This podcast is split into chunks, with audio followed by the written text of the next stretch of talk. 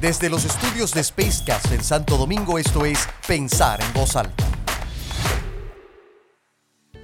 Comunicación como una responsabilidad indelegable.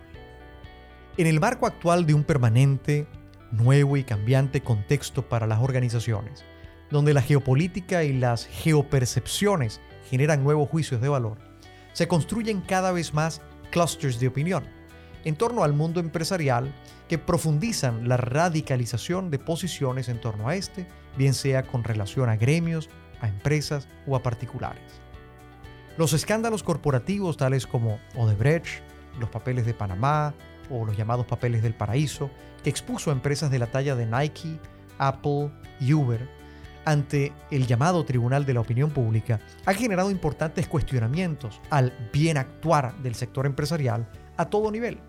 algunos con causa y otros sin ella, pero sumando con ello una carga adicional de riesgos y amenazas a la previamente ya larga lista que cada sector posee, dependiendo de su naturaleza de negocio. El sector empresarial está sometido a la presión de riesgos y amenazas crecientes, donde su actuación está íntimamente ligada a los intrincados vaivenes políticos de cada país donde operan.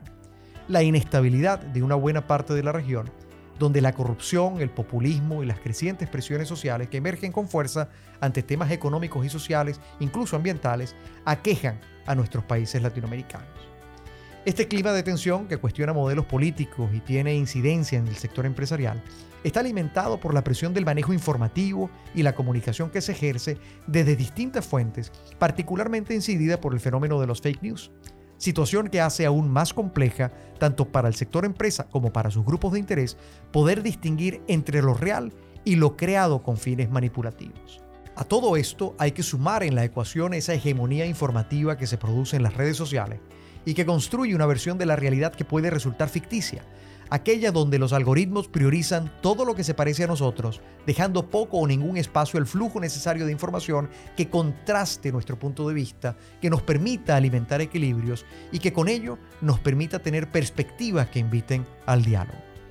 Ninguna organización en ningún mercado está exenta a esta circunstancia, lo cual invita a reflexionar sobre la importancia de la comunicación y su gestión como el vínculo natural que nos une y conecta con nuestro entorno.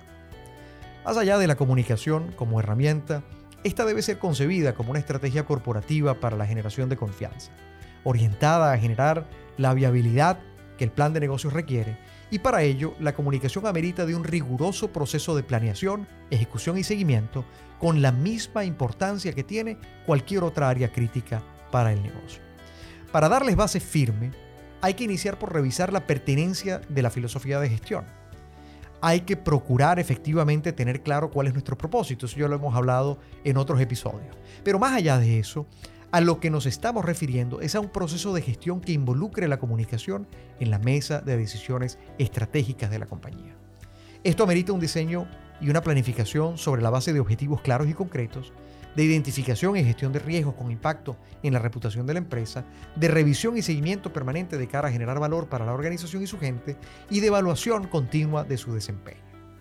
La comunicación constituye entonces el agente modelador de la estructura de pensamiento de la organización, esa que impondrá sus conductas y cohesionará comportamientos en torno a la forma de operar para obtener los resultados que esperamos. Por eso, la comunicación reconocida como un factor crítico de éxito no puede ser relegada como un trabajo secundario para niveles medios de la organización. Si bien este puede aportar de manera significativa a su diseño y ejecución, la comunicación es responsabilidad indelegable de la más alta esfera ejecutiva de la organización. Mi nombre es Tony da Silva y esto fue Pensar en voz alta.